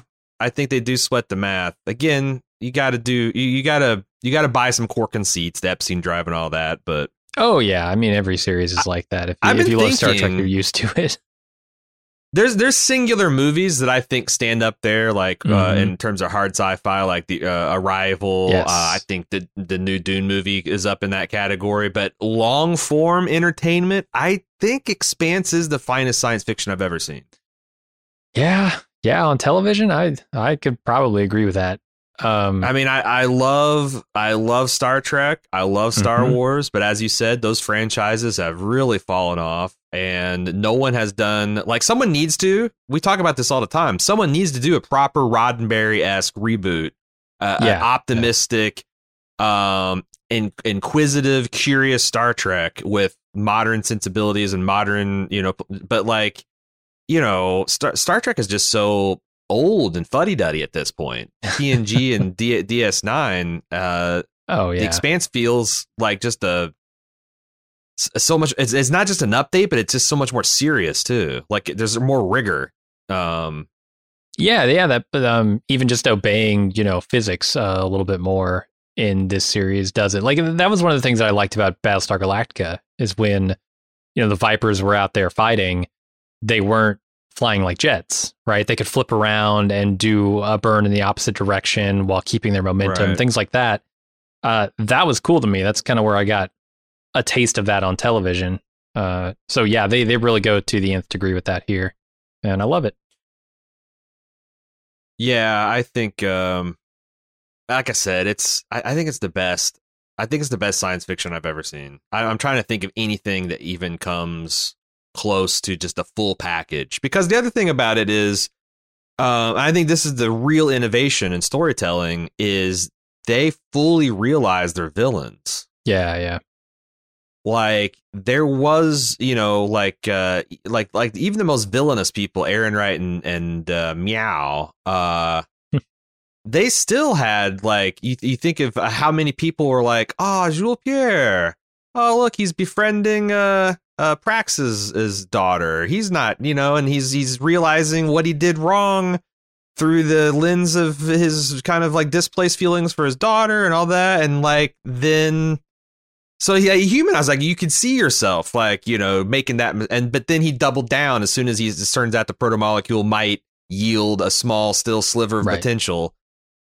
Stuff like that, and Marco, like you know, m- many people remarked it like in season four that speech that that even uh, like drummer and Ashford was like he's very persuasive. Mhm. He's using a lot of he's telling a lot of truth here, and this is going to like really appeal to to belters who've the way that they really just did a complete 360 degree analysis, being fair to almost everybody, while also not excusing monsters like Marco. Yeah, yeah. Man, I, I I just haven't seen a show do it better. I, I think it's like I, I'll, I'll even say that I think this is the best political thriller I've ever Huh. seen. Boy, I, I haven't seen a Like- lot of those. I haven't seen. When I, when I think of like the ones. I have seen, and I've read a lot of Tom Clancy, and like I'm thinking of like Mhm. you know also the Homeland series, that stuff like that. Sure. Um, I, I just think this is so much better than any other attempt I've seen at like really looking at all aspects of 21st century, you know, American life and terrorism and income inequality. It's just I don't know. Maybe Mhm. maybe I only said it because it flatters all my preconceptions of the world and its problems. But uh, And boy, it's the it- genre it- you love. Sure. also i will say that like even even if that's true um it, it says something that this is like the only time i can think of this really nailing that that aspect you know so Yeah. like maybe i'm it is just the world as i see it but like that worldview doesn't get a lot of play uh, typically in fiction. The other one I've seen mentioned in the genre is Babylon 5, which I don't think either of us have seen. So, But remember, someone made us watch three episodes for Uh-huh. a commission, and we went away. We came with just the three hours. Like I completely see the appeal. I was very And- impressed. Yeah. And, and I will say that this last week I've been, you know, looking at the our, our Discord and I've been active on the, the Reddit, and I, that that name keeps coming up. People are Right. like, you know, this big thread of like, where can I go to scratch the expanse itch? And you know, people are like saying Foundation, people are saying For All Mankind, and there's elements of that, sure, Yeah. but Babylon Five kept on coming up, and I I feel like I gotta. I can't let the bad graphics. Uh, I I mean, what kind right, of right. Kind of ignorant bullshit is that to be like, oh, the CGI is too stupid. It Mhm. was, it's, it's like the best, the the the best uh, five year plot we've ever seen in sci-fi, but the graphics hurt my feel. I mean, yeah, I gotta get over that, right? For sure, yeah. I plan on checking that out someday. All right, Dr. Nick uh, says, Hey guys, really enjoyed the expanse on your podcast. That being said, I wanted to write in to express the feeling that the series finale was just a little too pat and a little too cheesy compared to the rest of the series. From the Hmm. fake out deaths of Clarissa, Bobbie, Amos, and Filip, the juvenile stunt Holden pulled with his resignation, it all struck me as way too much Hollywood happy ending for a show of this caliber. Really, the only person who suffered in this finale is Naomi because she thinks Filip is dead. Doesn't spoil the series or anything, but I do think the finale was totally divergent from the rest of the series. To- sorry, not totally, tonally divergent from the rest of the series. yeah, I, I mean, I I I will not disagree with this. you. Yeah. And I, I I do think like you know people. I, I think someone asked on the stream when we kept on coming, like, man, I wish the the finale had thirty more minutes, and Mhm. like. I think the fake out deaths were just dumb. They shouldn't have done it. They didn't need to. But like I'm thinking like imagine if like it really was a shitstorm when Holden and there was massive resistance and like Holden was able to convince Avasarala about how and like a scene where she strong arms the Martian Yeah. guy and, and Martians into going along with some kind of like smart geopolitical or I guess uh, astropolitical leverage. Um, I mean, not something hokey like, oh, we got video of you fucking, uh, you know, Sure. underage Martian or something, uh, but but something like substantial, like some kind of like, hey, look, we've got this miracle algae, algae, the recipe, and we want to give it to you, but like this can't, like we got this from the belt. The belt saved our life, and we need to, you know, like like something like that, something that like believably would sh- show it's not just James Holden and Avasarala running the solar system. That there's Yeah. you yeah. could have and, and it also gotten some drama too because like yo yeah james can do the heroic thing but unless the foundation has been laid like the powers to be can just undo it you know Right. Sure. they made the law they can withdraw from it they can do all kinds so like i, I think you're right I, I think an extra 30 minutes would have really smoothed that stuff out and the, the fake out deaths were just I, I can't defend them they're they're schmaltzy Yeah. Yeah. It's for effect. It's to heighten the drama. Uh, that's pretty much it. I it everything is works, heightened right? and compressed here, and yeah, it does. I in the moment I was caught up in it. Certainly. Edge of my seat. Yeah. It's just I would have been edge of my seat without Amos being riddled with bullets. Just a situation putting Yeah. them in harm's way at the final episode where anyone can die. You know, it just makes the re. I feel like it cheapens rewatches, is what it does. But I, I don't know. On the other hand, every time I watch this sh- this finale, I, have seen it four times now. I liked it a little bit more each time. Yeah, yeah. All right, Jamie H says I actually found Bald Move in 2018 because of your Expanse season three coverage and have been transiting the Bald Move ring gate ever since. Awesome. I that I because you the thing is is when we first did this show, it got nothing. Oh no! in terms of ratings, uh, in terms of like downloads and stuff. So it it warms my heart in a really real way to hear that we got like a long term fan out of like that labor of love we did. I I, Yeah, I liked no, it because it's a labor of love. When labors of love pull, pull, pay off, holy shit! Yeah, that's great. yeah, like the leftovers is another one of those, right? Where we're talking about the leftovers, it's we're podcasting to nobody, and then eventually that turns into a big show. And uh, it's like one of those. What what they say that about that uh, that one album that, that there's like this famous quote about like it's something that Cream did or something that like only a thousand people listen to that album, but every single one of them started a band. Like Okay, only yeah, a thousand people listen to our season one, the leftovers coverage, but 999 of them are club members. sure, and probably are doing podcasts in the future at some point. Yeah. Oh, yeah. Yeah. People have told us they do that too. So Yeah. Yeah. uh, I have to say, I really enjoyed the final episode. Uh, it had all the stuff that makes The Expanse so great. Earned character moments, politics with genuine stakes, amazing space battles, and badass people doing badass shit. The Expanse is the mature science fiction I've been waiting for since I first watched Star Trek The Next Generation as a preteen nerd in the 90s. Uh, back to the episode. I know you touched on it in the podcast, but I was extremely impressed with Keon Alexander, plays Marco. He's always been serving smug villain with pretty hair and punchable face, but the scene where Duarte tells him he's been used and is on his own was fantastic. The actor emerges, sorry, emotes the anger and frustration with his entire body and punchable face, and then flips a switch to control himself when Philip walks in. The struggle to keep his composure during that conversation and the way he wound himself up in his final speech to his crew was the best acting I've seen him do all series. Yes, I agree. Uh, I think I said something similar in the podcast. I just love that scene. It's it's something different from him in that moment. I think he's great. And it like, I mean, if you've ever read like a behind the scenes or tell all for someone that works like in staff or like a really narcissistic populist leader, it sounds like this. I mean, you, you know, the, the prima donna stuff, the instability, the abuse, uh, you know, the, the getting high on their own supply. Like it's, it, it all is. And, and I think he did such a great job of, you know, like I, I've had villains that I just hate because they're bad. They're just badly written Mhm. and they're dumb and they are played poorly. Uh, like every Romulan on season one of Picard. but I've seen like villains where like you hate these guys because they are very good. Uh, and you constantly underestimate them because you want to see them beat, and they always and you just want to punch her. And this guy is so good at at playing better than you. Like Gul Dukat He's the worst- another one of those. He's the worst. Yes. Yeah, he's a he's Gul the Dukat type. worst. He's the worst guy, but he thinks he's so much better than you. He carries himself and and he wins a lot. Makes Yeah. you think he might Yeah. be better than you. Those are the guys that really like make your blood pressure rise. And I feel like he got a lot. And and that's a I think kind of a brave as far as acting can be brave a brave choice because tapping into that much hate like like I remember it was Jack Gleeson talked about like people accost him on the street as King Joffrey. Yeah. It's like, you know, and like, you know, not not beat him up or anything, but like that's a lot of negative energy coming back into your life Totally. just to portray a a great villain. Um I think he I think he did a great job. Oh my god. Yeah, and people say it's one note, but I, I I think that's what was required of the role. We've seen a lot of nuanced, interesting villains here. I don't no, think these- putting these- one, you know, grandstanding guy in here is a real problem.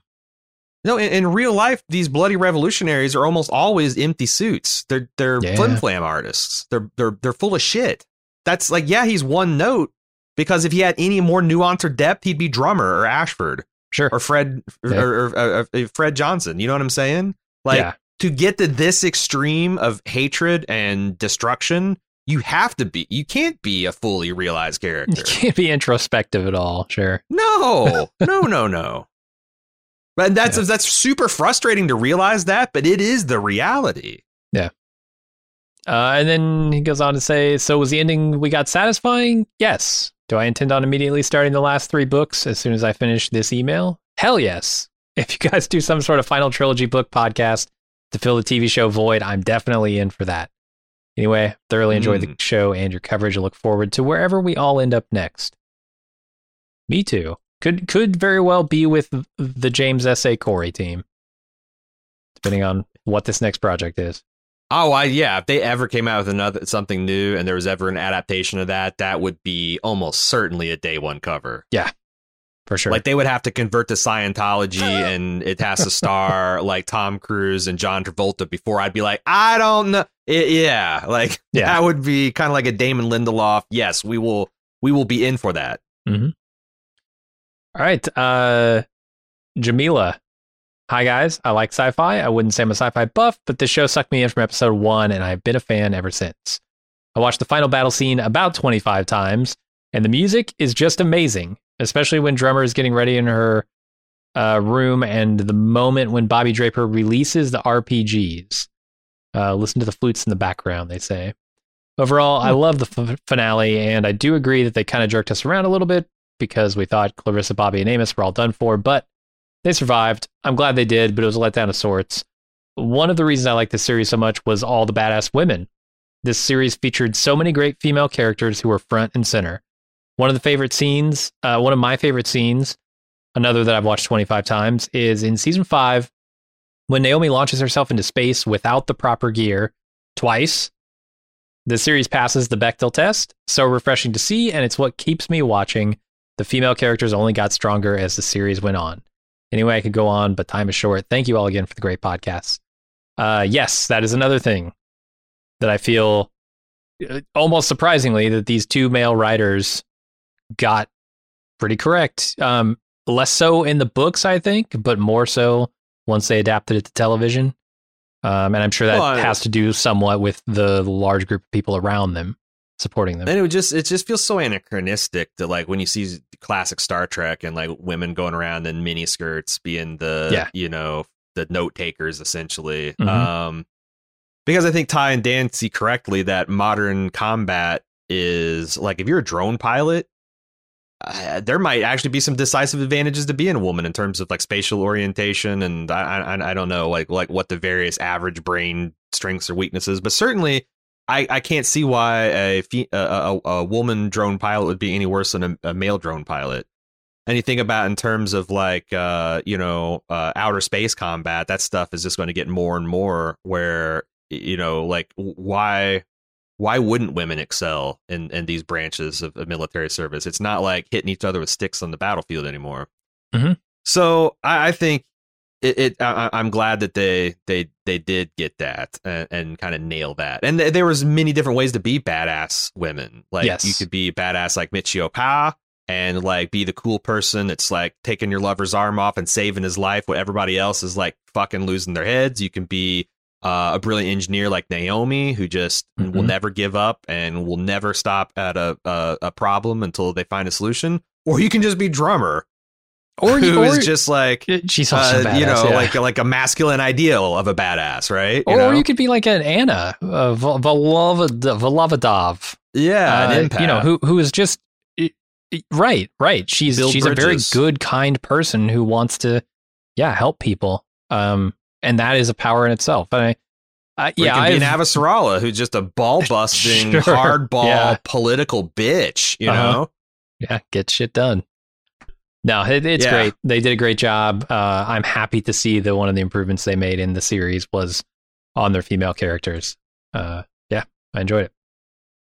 All right, A Wookie says, "Here's a theory I think has serious legs if the show can get picked back up. The showrunners, uh, especially specifically, left enough open to hopefully get this series picked up. That's pretty obvious. A big question mark was the whole five years for Peaches to live. I think they did that specifically because if it does get picked back up, the big time jump from the books will be a matter of four to five years on the show, so they can keep the same actors involved. I don't know what else that uh, crew that might screw up book wise, but I haven't read any of them. But I have a feeling that's what they hinted at in the episode. Thoughts? Uh, okay. I'll go. You go ahead if you got a, a take. Well, I mean, we, we definitely talked about, um, you know, how shortening that could be a good thing, especially for keeping these actors in the show.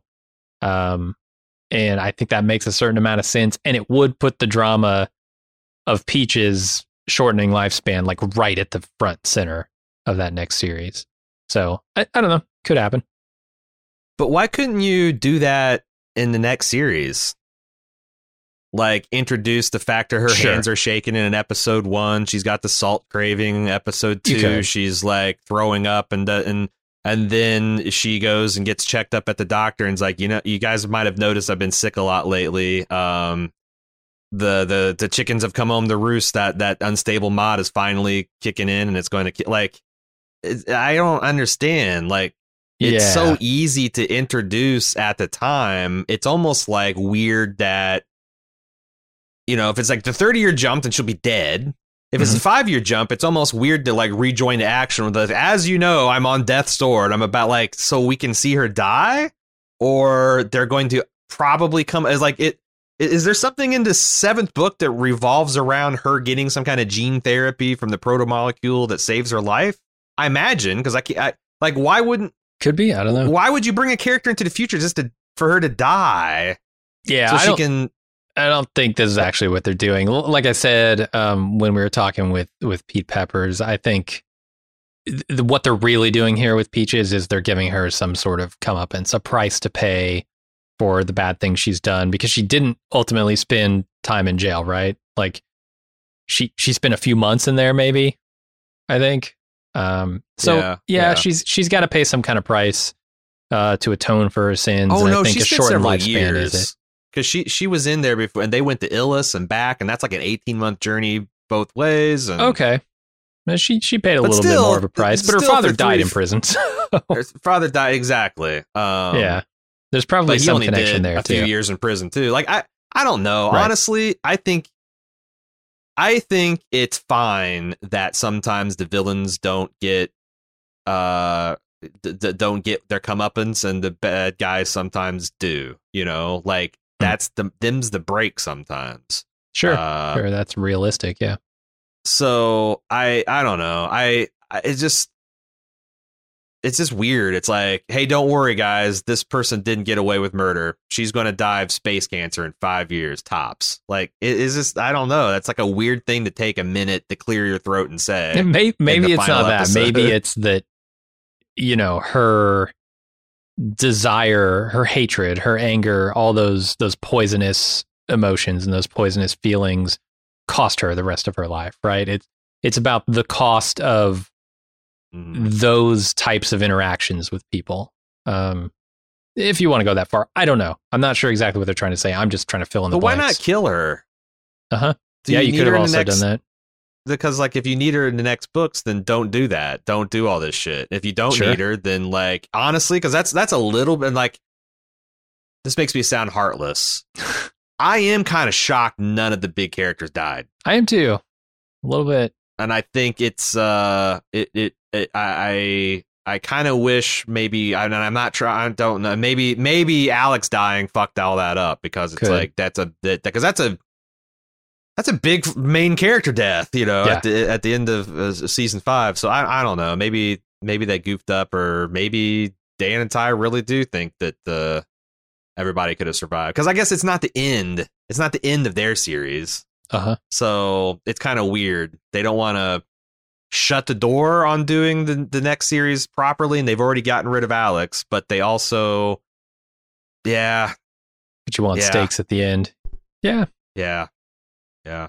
Because I, I thought maybe Avasarala would die because they made a big point of her being like in the front lines, and there's also that mm-hmm. line about like when because she's saying like she's giving drummer personal guarantees. I'm like, man, it's gonna be an expanse as fuck if like at, after war drummers dealing with the new administration trying to set set themselves apart from the old administration and wants to go. I'm like, oh man, that will be so fucking Yeah. real life deliciously frustrating and infuriating and they didn't do any of those things um we just kind of to the other emailers point we got like a pretty straightforward happy ending All right. Uh, final email here from Mike H. Uh, I wanted to end with this one because it's got a nice moment. Uh, says, Gents, I wrote to you guys before with pessimism about the show's ending. I'm glad that my premature judgment was wrong. I thought the show had a great conclusion for what it was and hope to have more expanse in my life in the future. I wrote down Naomi's monologue from the very end, and I thought it was eloquently written and words to live by. Thanks to you guys for covering the show and all the best for 2022. And I'm just going to read it because I feel like it was a great way for the expanse to go out. I think it'd be a great way for our podcast to go out. Uh, this is what Naomi says to Holden at the end about helping people. You followed your conscience in the hope that others would follow theirs. You didn't do it for reward or a pat on the head. The universe never tells us if we did right or wrong. It's more important to try to help people than to know that you did. More important that someone else's life gets better than for you to feel good about yourself. You never know the effect you might have on someone. Not really. Maybe one core thing you said haunts them forever. Maybe one moment of kindness gives them comfort or courage. Maybe you said the one thing they needed to hear.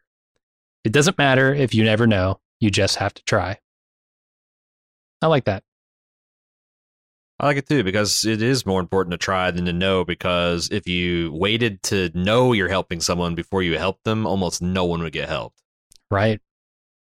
Whereas, you know, what's the worst thing you do if you help somebody? They refuse it or it backfires or, you know, I don't know.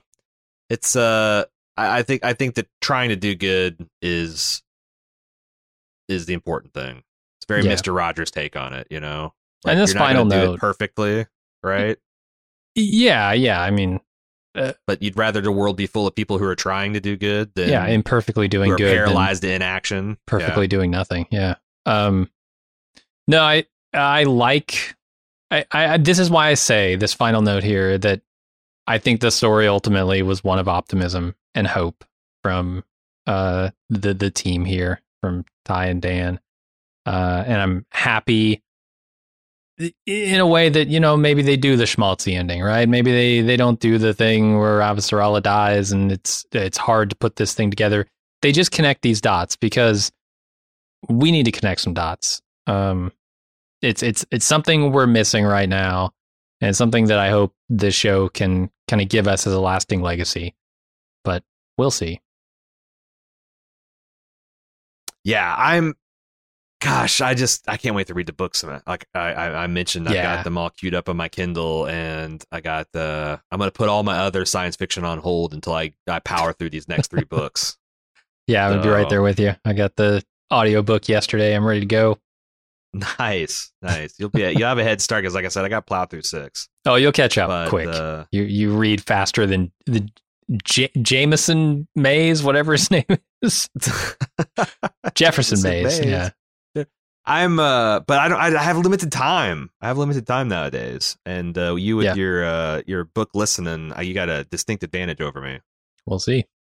But yeah, that's it. Uh, That's where we're gonna leave It, it. it it has been a pleasure to cover the expanse. I wish we could have gotten all seasons. I wish we could have gotten screeners for season 4 so we could have gotten full coverage for that one cuz I quite enjoyed it, but I really enjoyed uh man there's nothing Nothing I like more than having good television and uh, getting to talk to it with an active and engaged and curious audience. And uh, I feel like y'all have been that for us these last few years, and it's really um, enhanced my enjoyment of the show. And uh, yeah, I, I I- don't know what the future for us in Expanse is. I do know that sometime this year, well, I can't say this year, whenever they release the Telltale drummer video game uh choose your own adventure thing we will definitely be playing that and Yeah. posting that through our youtube channel we'll be playing that on twitch um but i don't know like i said i if you're a club member uh i would be very surprised if you don't hear lots more expanse content on at least uh our off the clock our premium show where we, we talk about the stuff that we don't have a full podcast for